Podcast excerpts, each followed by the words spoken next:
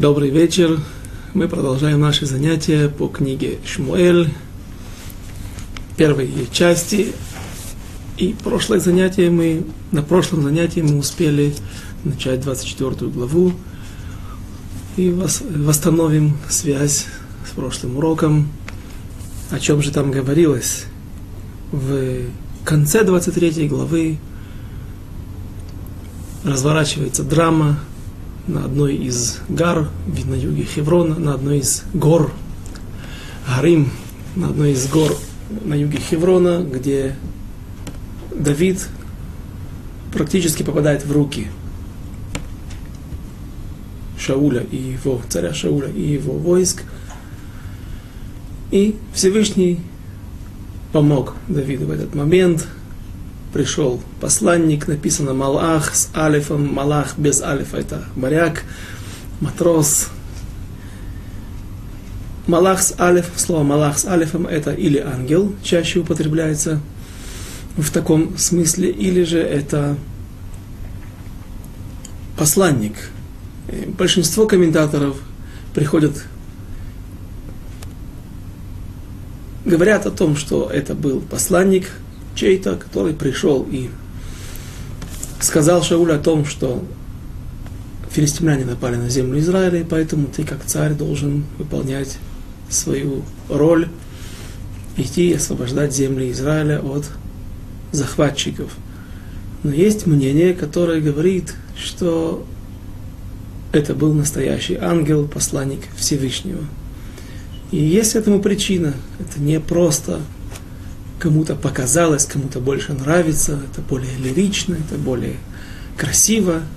Э, пришел ангел, настоящее чудо. Всевышний спасает Давида. Мы помним, что Давид сказал в этот момент в сердце своем, что они амарти беховзи коль адам козев. Я сказал, поторопившись, не подумав, сказал в сердце своем, что каждый человек, он все, что сделано человеком, все, что сказано человеком, это вранье. Ни один человек не может стоять и быть уверенным в своих словах, которые он говорит.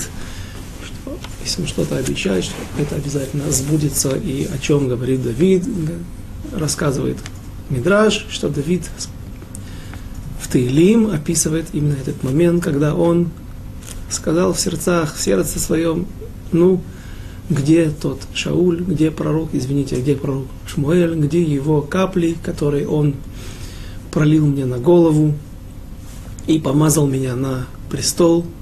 С того момента я, жизнь моя превратилась в ад. Не лучше ли было бы мне остаться в иудейской пустыне среди своих овец, наедине со своими мыслями, наедине с молитвами, со Всевышним. И в конце концов я заканчиваю свою жизнь. Скоро меня настигнет Шауль и, безусловно, казнит. И в этот момент Всевышний показал Давиду, что слова пророка – это не просто слова, как у любого человека. Слова пророка, они сбываются, если это пророчество хорошее и доброе, потому что если пророчество плохое, то есть еще возможность вымолить у Всевышнего пощаду, вымолить у Всевышнего, или вымолить, или посредством своих поступков изменить то предсказание. И вот пришел ангел, который освобождает царя Давида. Царь Шауль уходит на фронт, на внешний фронт, оставляет внутренний фронт для того, чтобы защищать народ Израиля. И обещанное мною основание для такого мнения. Почему вдруг кто-то позволяет себе сказать пшат, сказать такой смысл, который выходит за рамки простого понимания, и ведь нет никакого противоречия этому. Так вот, противоречие как раз есть. Когда пришел Шалиях пришел этот посланник, который, в общем-то, по одному из мнений, по некоторым мнениям, это был ангел. пришел вестник, прочтите 20, обратите внимание на 23 главу, 27 стих, то пришел к Шаулю вестник сказать, иди скорее, ибо филистимляне напали на страну. Говорят комментаторы, простой человек, простой посланник, простой смертный не имеет права вести себя так с царем, давать ему указания. Ты имеешь право только прийти, передать информацию, и царь должен сам решать со своими советниками для того, у них есть, на это у них есть полномочия, и для этого он установил себе советников, главу Сангедрина, главы других судей, и с ними он будет обсуждать, а не в твоих полномочиях простой человек, простой посланник, говорить, говорить царю, иди и делай так-то и так-то. Поэтому, если кто-то и позволил, если кто-то и мог позволить себе такое отношение, то только тот, кто не боится руки смертного человека, а именно ангел Всевышнего, посланник. Это то объяснение, почему есть, э, почему есть расхождение в мнениях.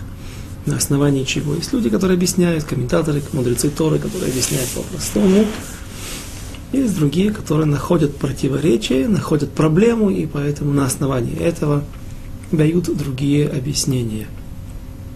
И начинается 24 глава, что Шауль, по-видимому, провел удачную контратаку, погоню за врагами, очистил территорию Израиля от захватчиков и сразу же возвращается на недоделанные, на, на недоделанные поприще, то, то, что, то, что он не закончил на внутренний фронт, и он вновь продолжает искать Давида. Интересно, что мы видим, как много сил есть у царя Шауля, как много он делает. Если мы вспомним самое начало его карьеры, это была война против царя Амунитян, Нахаш Амуни, который осадил их за Иордание – на восточном берегу реки Иордан город Явеш Гильад, один из еврейских городов. И с того момента, как царь Шауль удачно проводит и эту первую свою военную кампанию, как главнокомандующий, как глава народа Израиля, он начинает воевать за освобождение за, за земель, захваченных врагами, против порабощения, вассальной независимости, вассальной зависимости, извините, которой была от других народов, в основном филистимлян, которые домогали больше всего в этот период и во все время правления царя Давида. И описывается в предыдущих главах, что он воевал и с амалеками, и с амунитянами, с моавитянами, с филистимлянами, с кем только он не воевал и освобождал, и все время на всем была рука царя Шауля. В будущем, в конце первой, э, уже скоро в конце первой книги Шмуэль Алев, будет описана история, когда царь Шауль в последний день своей жизни, предпоследний день жизни, он идет к Баалат Ов, к женщине, которая могла сделать сеанс спиритизма, что-то подобие этому, что подобное этому. И оттуда следует, мы получаем еще одну информацию о том, что царь Шауль успел очистить всю землю Израиля от разных знахарей, от разных гадальщиков, колдунов, прочих шарлатанов. И на это тоже нужно было время, силы, Потому что Балат Ов – это женщина, которая была никто иной, как мама Авнера. И мы остановимся на этом в свое время подробно, как так, как же так, почему же она смогла остаться в живых, разве только потому, что она была родственницей и самой мамой главнокомандующего всего Израиля, этого достаточно для... То есть это бросает, иными словами, это бросает тень на Авнера, что он, пользуясь, пользуясь своей властью, смог дать покровительство маме, сказав, э, предположив такое, такую гипотезу, мы тем самым бросаем тень на Авнера. Поэтому есть другое мнение, очень интересное, которое с одной стороны, объясняет нам пшат, смысл, что же там произошло и почему она осталась в живых, в то время как царь Шаул уничтожил всех гадальщиков и прочих колдунов, знахарей. Э, и при этом все остаются чисты, по объяснению этого, мне, по, в соответствии с этим мнением, все в свое время. Но оттуда мы узнаем из слов Баалат Ов, что Шауль уничтожил также всех негодных людей, служителей идолов и служителей людей, которые пользовались потусторонними силами. То есть царь Шауль успевает многое. При этом он правит всего два с половиной года. Два с половиной года есть мнение три года. И как может человек успеть за такой короткий срок так много, объясняет Мидраш.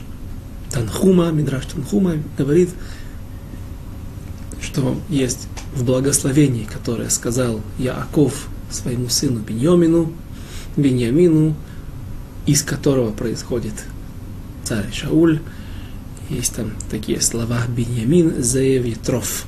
Беньямин – волк, который терзает свою жертву, то есть настигает ее, настигает, побеждает ее и сразу же разрывает. То есть качество, которое указывает на зрезут, на скорость, на быстроту действий, на те внутренние силы, которые позволяют сделать и достичь многого. И вот пользуясь в данной ситуации, в нашей ситуации, в начале 24 главы, пользуясь своими силами, которые он получил от своих праотцов, в награду, в подарок от Всевышнего, царь Шауль, к сожалению, сейчас использует эти качества, эти свойства не на пользу общую народа Израиля и продолжает, возвращается преследовать Давида. И было, когда вер... глава 24. И было, когда вернулся Шауль из погони за филистимлянами, сообщили ему, сказав, вот Давид в пустыне Энгеди, и взял Шауль три тысячи отборных мужей из всего Израиля и пошел искать Давида и людей его по скалам, где живут серны. И пришел он, я читаю без ивритского текста, потому что эту, этот отрывок мы уже прочли на прошлом занятии. И пришел он к овечьему загону при дороге, а там была пещера, и зашел туда Шауль за нуждой. Говорит Мидраш, что царь Шауль вел себя невероятно скромно. Он зашел в пещеру, само место, пустыня иудейская, не такое многолюдное. Теперь он заходит в пещеру, место уединенное, место затемненное – и даже здесь, в этой ситуации, он ведет себя очень скромно. Он макив, это отсмо, кеогель бабгадав. Он окружает себя, обволакивает себя своим плащом, одеждами. И даже когда он занимается таким пикантным делом, он очищает свое тело от выделений, от лишних шлаков, даже в этой ситуации он ведет себя очень скромно, и это стало причиной, так говорят мудрецы, что Всевышний сохранил ему жизнь. Ведь Давид имел право по всем законам убить царя Шауля. На основании чего? На основании закона, который мы не один раз упоминали в наших уроках. Медин Ародев по закону преследующего если человек один гонится за другим, и при этом уговаривает, приговаривает, что сейчас я тебя убью, и всем понятно его намерение, то этого человека можно убить. Человек, который преследуем, может убить преследователя, спасая свою жизнь, самооборона. Есть в этой Аллахе, в, этих, в этом законе тоже несколько важных нюансов, важных моментов, на которых мы также остановимся в ближайшие уроки. история Авнера, поединок между э, единственное сражение, которое произойдет между войсками Беньямина, которые являли собой представительство всего народа Израиля, Северного царства, кроме Иудеи, и иудейского отряда, когда Асаэль, брат Йоава, сына Цруи, брат Авишая, сына Цруи, было три брата, три великих воина, и Асаэль пустится в погоню за Авнером, главнокомандующим войск Израилевых, и произойдет поединок, и Авнер поразит насмерть Асаэля, сына Цруи, и правильно ли он поступил, на основании каких законов, каких деталей этого закона он поразил Асаэля. Все это мы рассмотрим также в ближайшие уроки, в ближайшие главы Битрат Ашем. И вот Давид находится в такой же ситуации, когда Всевышний посылает в его руки его врага, царя Шауля, человека, который преследует Давида, и люди, находящиеся, свита, которая находится вокруг Давида, они говорят ему, что смотри, разве это не является знаком с небес, разве сам Всевышний не дает тебе в руки эту возможность избавиться от твоих врагов? Все бехетемля Аллаха, все в соответствии с законом. Но царь Давид, пока что Давид, он ведет себя как царь. Как же он себя ведет, как он поступает? И люди Давида сказали ему, стих 4, вот тот день, который говори, о котором говорил тебе Господь, вот я предаю врага твоего в руки твои и сделаешь с ним, что захочешь. Интересно, что такого стиха нигде нету. Но люди, которые находятся в окружении Давида, они видят такую ситуацию, когда человеку, как... есть то, что мы уже сказали, сам Всевышний посылает твоего врага тебе в руки, это, не, это ли не самое лучшее доказательство твоей правоты и то, что ты должен сейчас сделать, убить своего врага. Поэтому сам факт, что тебя помазал пророк на престол, и что сейчас твой враг, который является царем Израиля, который, в общем-то, фактически смещен с престола, он как-то должен закончить свои дни. Он должен сойти. Мы видим, что Шауль сам не уйдет – тогда он, наверное, должен погибнуть. Всевышний уведет его, сместит его с престола Аль-Корхах вне, вопреки его желанию. Так, может быть, это ты должен сделать. Поэтому они говорят, вот слова, которые как бы уже написаны и сказаны самим Всевышним где-то в стихах, в писаниях или изречены устами пророка. И встал Давид и тайком отрезал край полы плаща Шауля.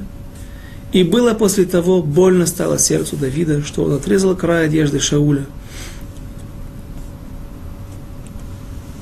Давид тут же раскаялся.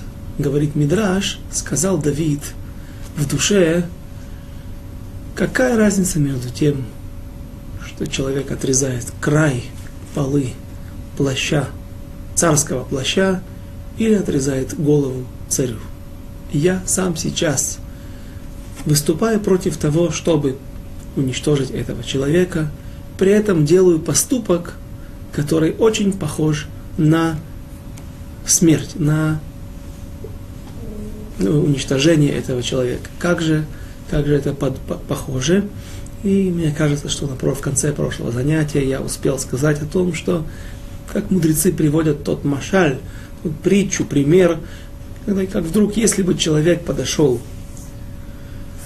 в парламенте какой-то важной страны, президенту США, например, и пробив брешь между телохранителями, добирается до нового избранного президента, темнокожего, и в знак протеста разрывает ему его одежды, его пиджак на куски.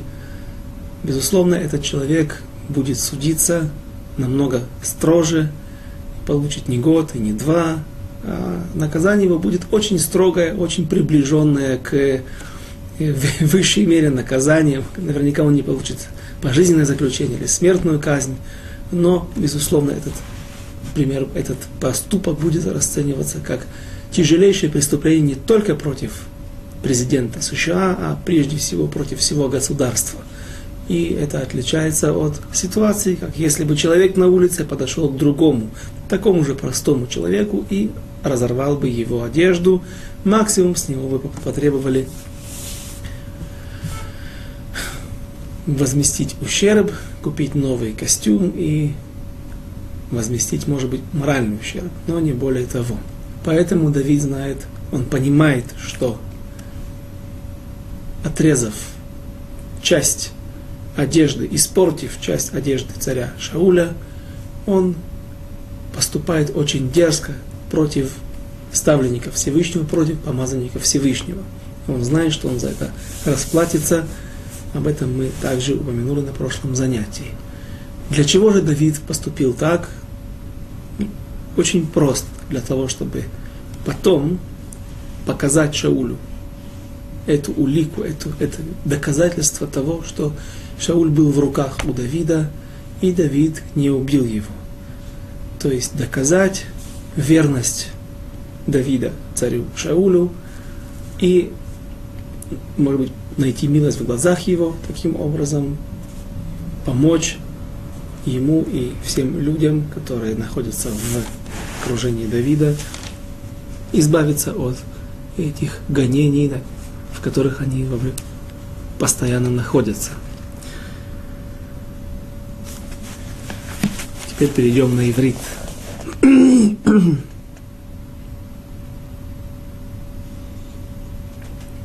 стих 6. ויאמר לאנשיו חלילה לי מהשם אם אעשה את הדבר הזה לאדוני למשיח השם לשלוח יד бо ки משיח השם הוא.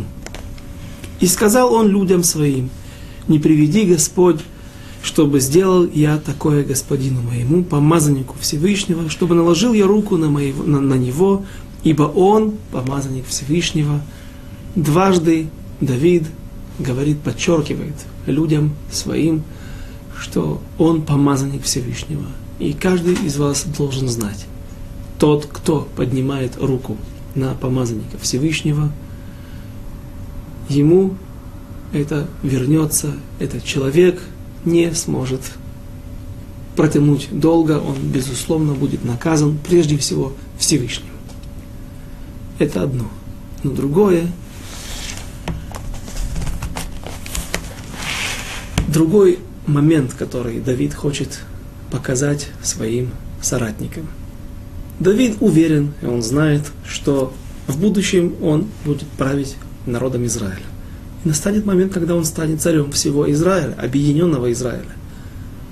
И если сейчас он сможет позволить себе поднять руку на царя Шауля и уничтожить его, тем самым он показывает, он дает личный пример для других людей, который, безусловно, потом распространится по всему Израилю, во всем народе будет известно о том, что произошло здесь, в пещере, что есть ситуации, есть моменты, когда можно поднять руку на царя, который является помазанником Всевышнего. Поэтому Давид, упрекая и останавливая своих соратников, по оружию, дает им также знать, что никогда нельзя, дает им понять, что никогда нельзя поднимать руку на помазанника Всевышнего. Ваешаса Давид эт Анашав, стих 7, извините, бедварим вело нетанам лакум эль шаул, вешаул кам мехамера ваейлих бадарих. Здесь написано на иврите, на русском языке, «И сдержал Давид людей своих этими словами, и не дал им восстать на Шауля, а Шауль поднялся из пещеры и пошел в путь». Глагол «вышаса» переводится как «разорвал», «разодрал», разорвать на две части. Ле шассеа – это глагол, который используется в ситуациях, когда человек очень резким, очень решительным действием приводит конец какому-то действию, которое было направлено против него. Где мы также встречаем этот глагол в ситуации, когда судья народа Израиля Шимшон Агибор, Самсон, который судил народ Израиля 20 лет, будучи неженатым человеком, направляется в землю филистимлян вместе со своими родителями для того, чтобы сосватать девушку, которую, филистимлянскую девушку, предварительно, конечно же, она прошла Гиюр, для того, чтобы взять ее себе в жены. И вот он решает срезать через виноградники, и там, когда родители его не находятся с ним, рядом Шимшон Агибор, Самсон, встречается глазами с молодым львом. Кфир – это молодой лев. И что же произошло? В этот момент спустился Дух Всевышнего на Шимшона, и он смог ухватиться за пасть, разинутую пасть молодого льва и разорвал ее, расчленил на две, э, э, раскрыл ему его пасть и тем самым привел поединок к концу. То есть та ситуация, когда каким-то действием человек, каким-то решительным действием человек приводит к концу какое-то противоборство, употребляется глагол «вейшаса». И вот здесь написано «Ваишаса» не остановил, как переводят здесь на, в нашем переводе, и сдержал Давид, а именно прекратил всякое сопротивление, любые прения против Давида, но словами, не мечом. Он не расчленил никого, а, наверное, он сделал какое-то решительное действие, ведь нужно не забыть, не заб... мы, не, мы не забыли, что действие происходит в пещере. Рядом, недалеко, находится Шауль, который сконцентрирован на очень пикантном занятии. Он очищает свое тело, и он может слышать любое движение, любой звук, любой спор. Поэтому, наверное, Давид бесшумно, я могу так себе представить, вынял меч и показал своим людям, что тот, кто поднимет руку на помазанника Всевышнего, тот будет иметь дело, личное дело с Давидом. И таким образом, одним коротким, бесшумным действием он прекращает всякие споры в пещере. Стих 8. ויקם דוד אחרי כן, ויצא מן המערה, ויקרא אחרי שאול לאמור, אדוני המלך, ויבט שאול אחריו, ויקוד דוד אפיים ארצה, וישתחו. И поднялся Давид после этого и вышел из пещеры, и позвал Шауля, сказав, «Господин мой, царь!» И когда оглянулся Шауль, поник Давид лицом к земле и поклонился.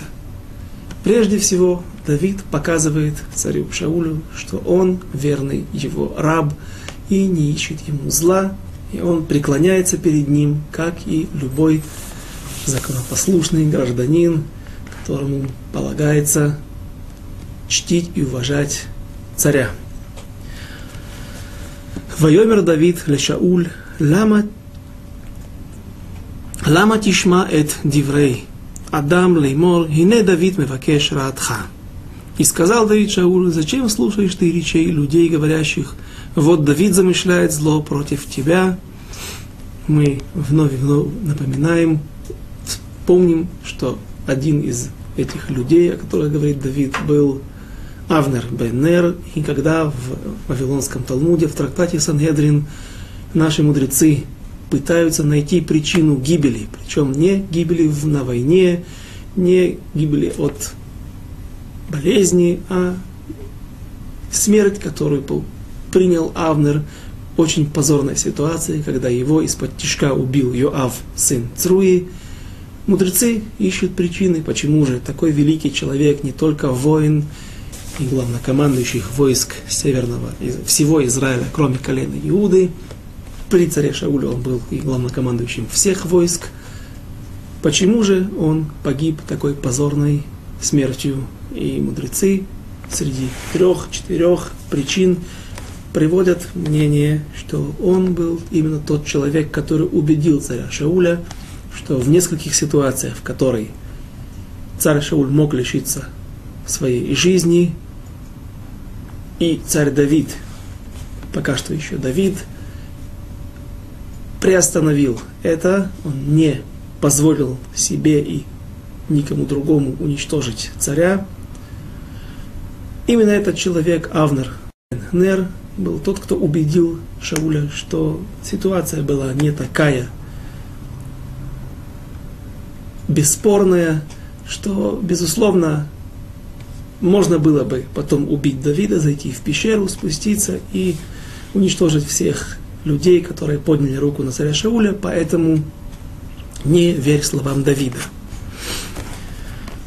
Пока что в этом стихе не фигурирует имя Авнера бен Нера, и даже намеком нам тяжело без помощи мудрецов Вавилонского Талмуда понять, что это был он, что намек царя Давида против него, но в следующей ситуации, в будущей ситуации, которую мы рассмотрим в ближайшей главе, уже царь Давид будет обращаться к Авнеру по имени. Стих 10. Гине айом азе рау эйнеха эт ашер натанха ашем айом баяди бемаара ваамар леаргеха ותחס עליך ויאמר לא אשלח ידי באדוני, כי משיח השם הוא. Вот сегодня видели глаза твои, что ты ныне предал тебя Всевышний в руки мои в пещере и говорил мне, что я, чтобы я убил тебя. Но я пощадил тебя и сказал, не подниму руки твоей, моей на господина моего, ибо он помазанник Всевышнего. Стих 11. ואבי ראה, גם ראה את כנף מעילך בידי, כי בחרתי את כנף מעילך ולא הרגתיך, דע וראה כי אין בידי רעה ופשע, ולא חטאתי לך, ואתה צודה את נפשי לקחתה. И взгляни, отец мой, посмотри на край полы твоего плаща, в руке моей, если отрезал я край мейла твоего, а тебя не убил, то знай и смотри, что нет в руке моей зла и преступления, и не грешил я против тебя. Из этого стиха наши мудрецы учат закон, что человек не имеет права называть своего тестя по имени. Обратите внимание на начало стиха «Взгляни, отец мой, ави ре». Посмотри, отец мой. Так, с уважением нужно обращаться к тестю, как и к отцу. Стих 12. Ишпот Ашем бейни обейнеха, венакмани Ашем мимеха, ваяди лотие бах.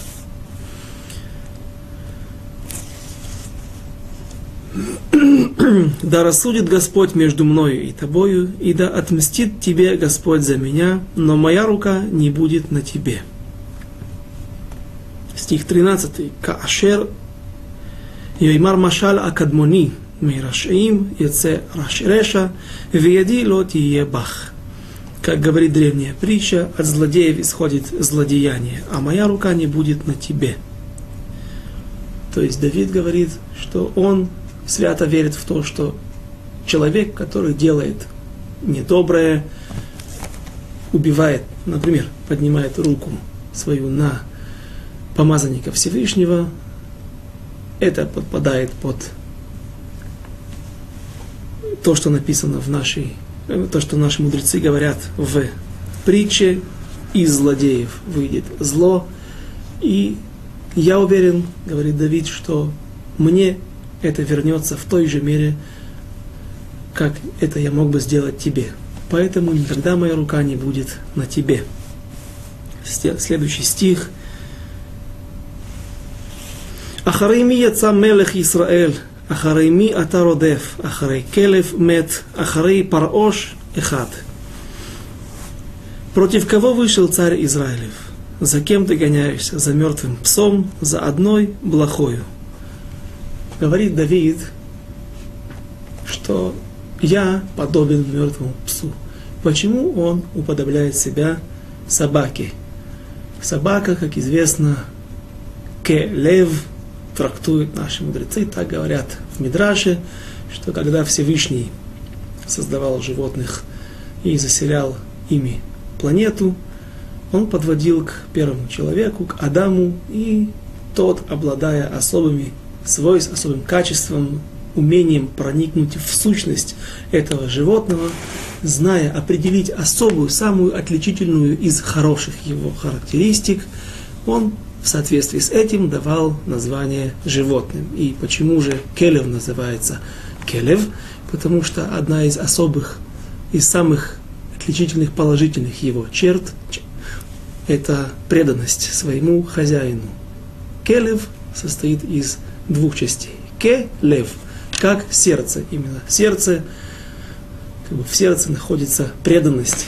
И говорит Давид, я ведь был тебе как преданная собака. Я ходил, водил наши войска вместо тебя на войну.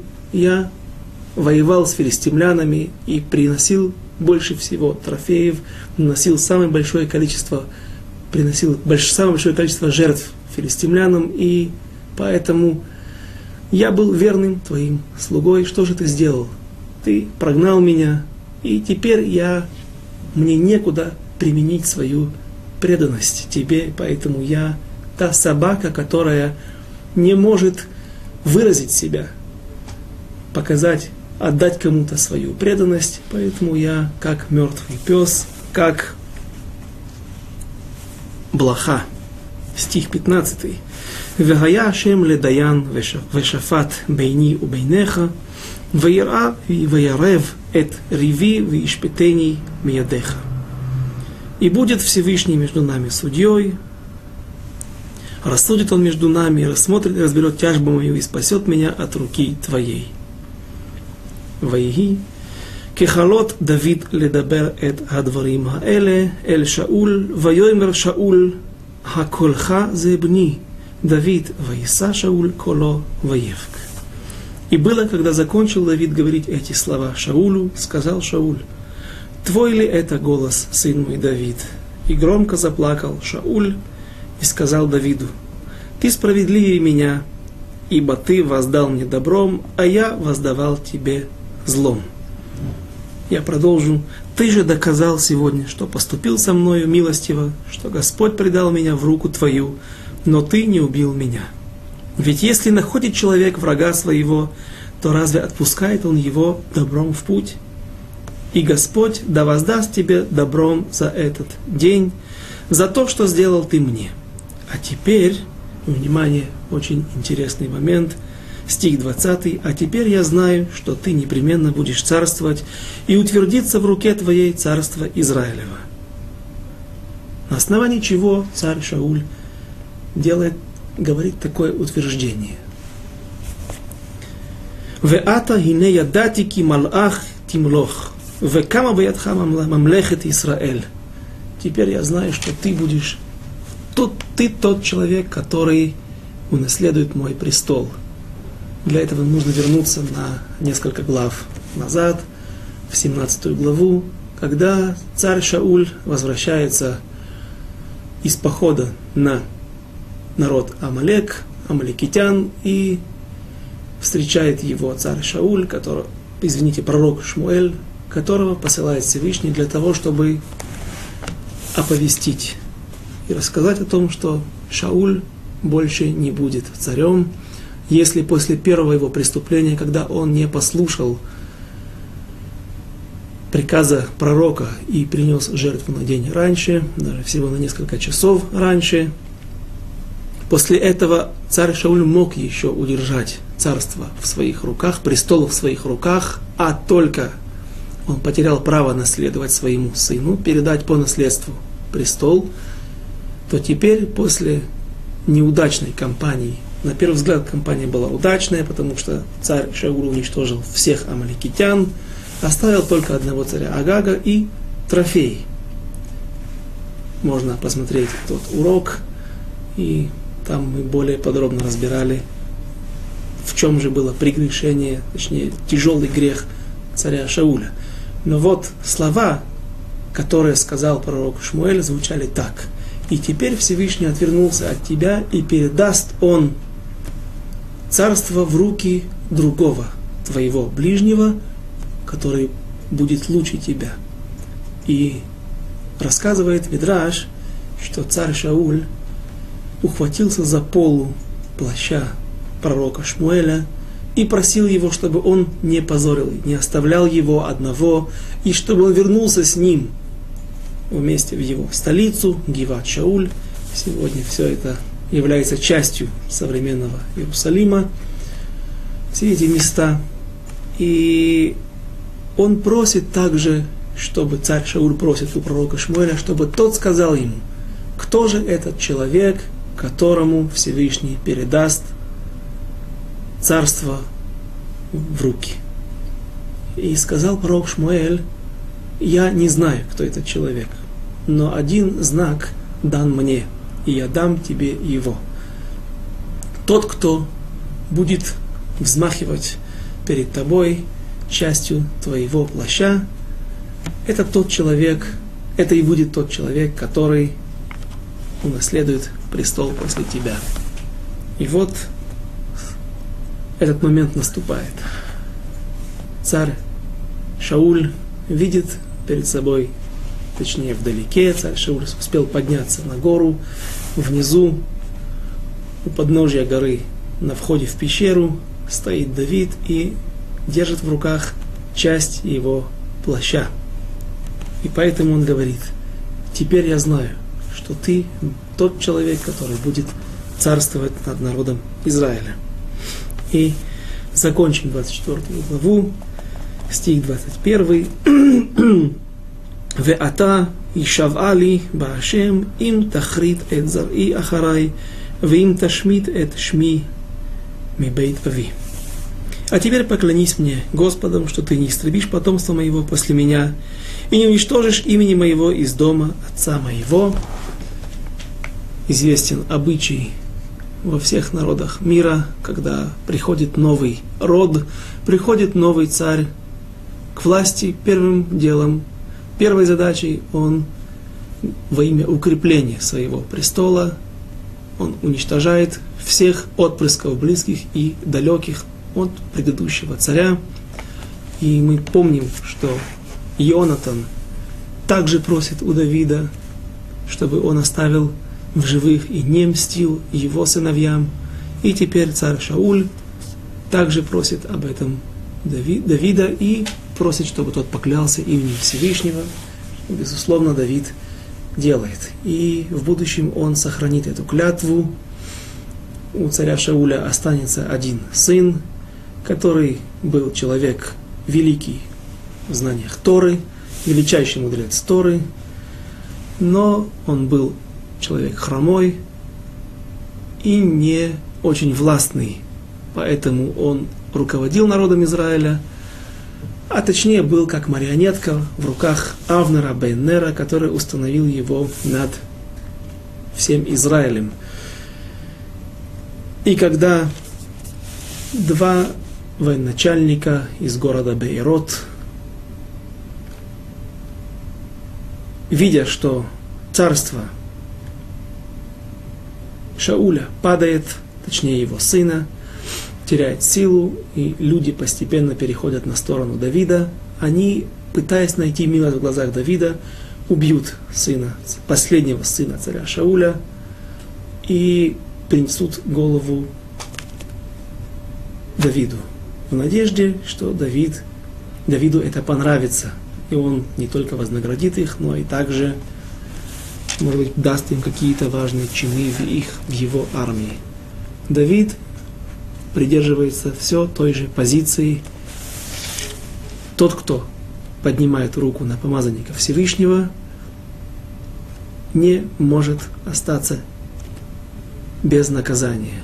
Он поражает мечом этих двух военачальников и показывает своим соратникам, людям в его свите, что на царя руку не поднимают.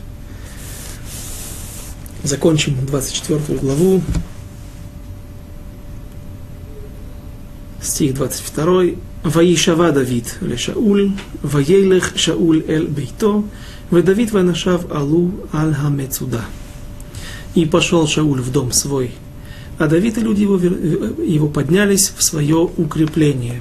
Мецуда это не обязательно укрепление, а мы уже это упоминали, это горы с плоской, неприступные, высокие горы с плоской вершиной, на которой можно сделать стан, разбить лагерь для небольшого отряда в 600 человек, который был у Давида.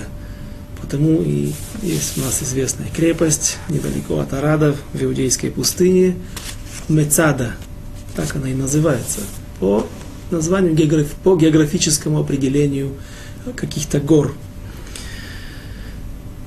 Начнем главу 25. Ваигберу, извините, Вайомат, Ваямат Шауль, Ваиковцу Коль Исраэль, Ваиспедуло, Ваигберу Бевейто Берама, Ваякам Давид Ваерет Эль Мидбар Паран. И умер Шмуэль, и собрались все израильтяне, и оплакивали его, и похоронили его в доме его в Раме. Конечно же, все знают, где он похоронен. Из нашей студии отсюда, если мы посмотрим в этом направлении, видно днем могилу царя пророка Шмуэля. Это и был город левитов в уделе колена Ефраима, который назывался Рама. И говорят наши, наша традиция, наши комментаторы, что царь Давид пошел, рискуя жизнью, и присутствовал во время похорон великого пророка, который помазал Давида на престол –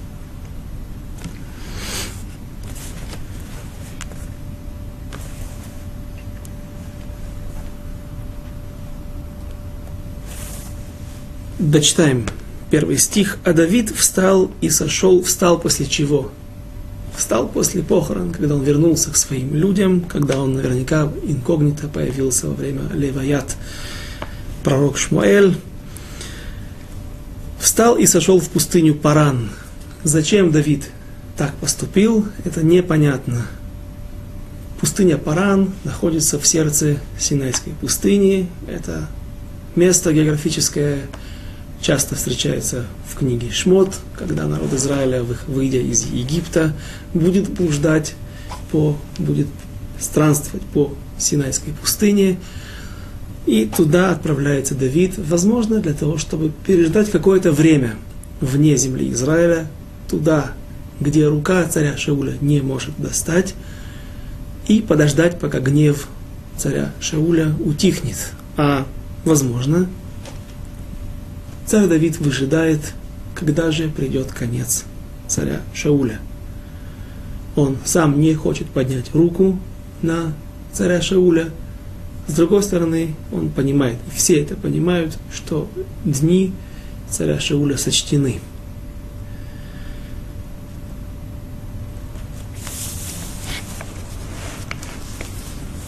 стих второй. В иш бемаон умаасеу бекармел, והאיש גדול מאוד, ולא צאן שלושת אלפים ואלף עזים, ויהי бигзоз эт цоно бакармель. И был человек в Маоне. Маон – это город или поселение, которое было в то время на юге Хеврона. Сегодня есть в южной части Иудеи, южнее Хеврона, есть вновь поселение Маон, живут религиозные сионисты, Сусия, Кармель, все те же города и поселения, которые э, мы встречаем в наших главах. А имение его в Кармеле. Кармель – это не гора Кармель, которая находится возле Хайфы, а то поселение Кармель, которое вновь, я повторю, можно найти и сегодня на карте, на территориях в Иудее.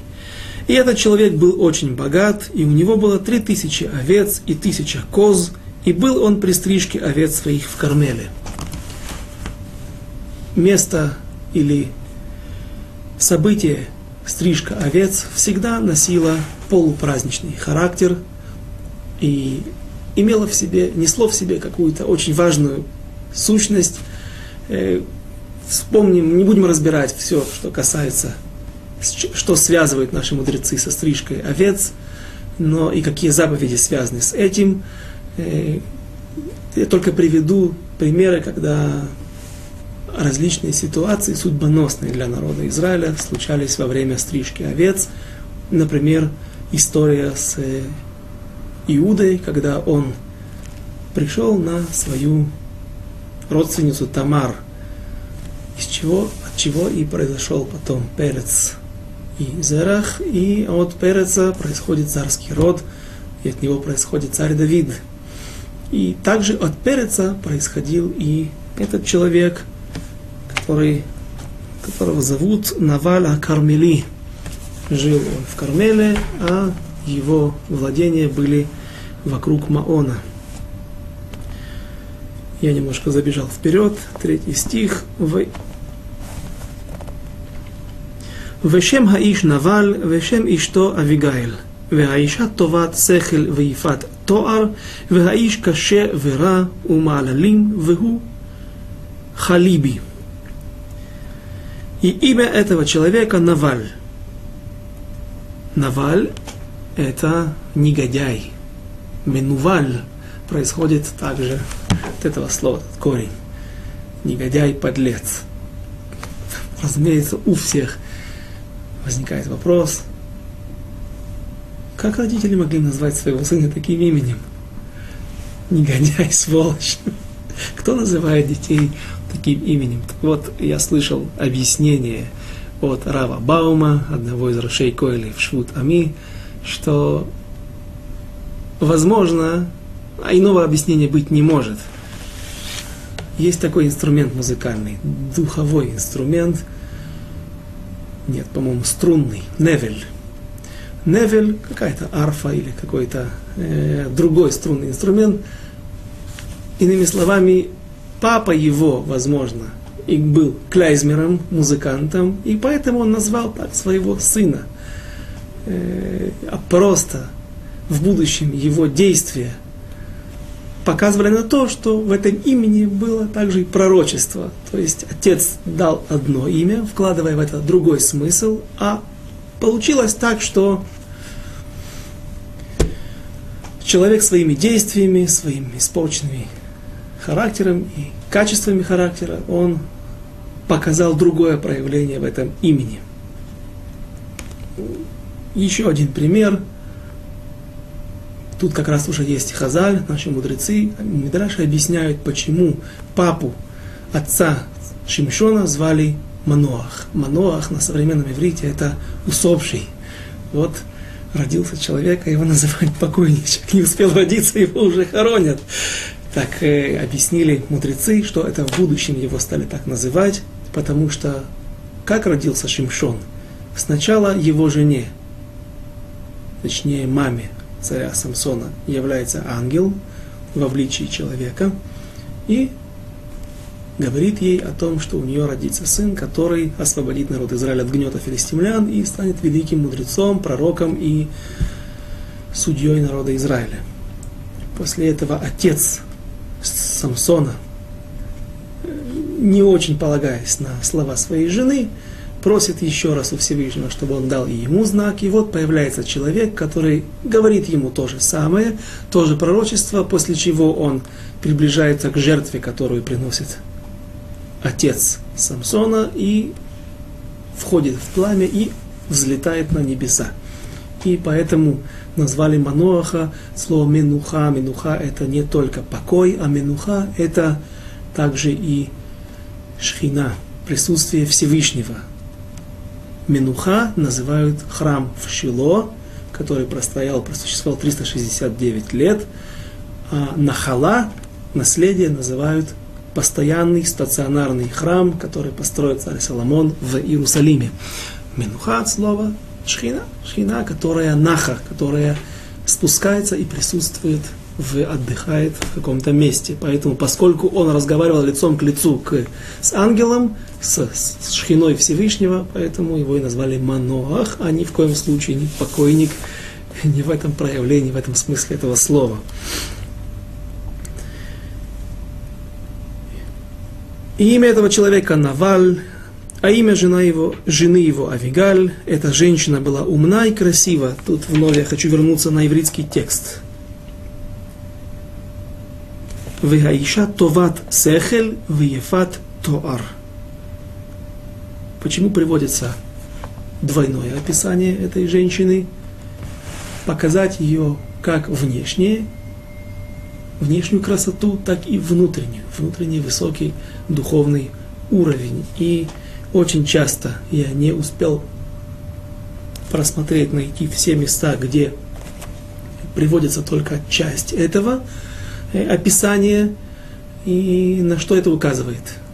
Безрат Ашем, наш урок уже подходит к концу, так на следующем, в следующем занятии мы найдем, начнем с этих мест, когда э, я приведу несколько ситуаций, когда каких-то людей называют только красивых внешне, ефат тоар, красота внешняя, но не товат сехель или товат марэ.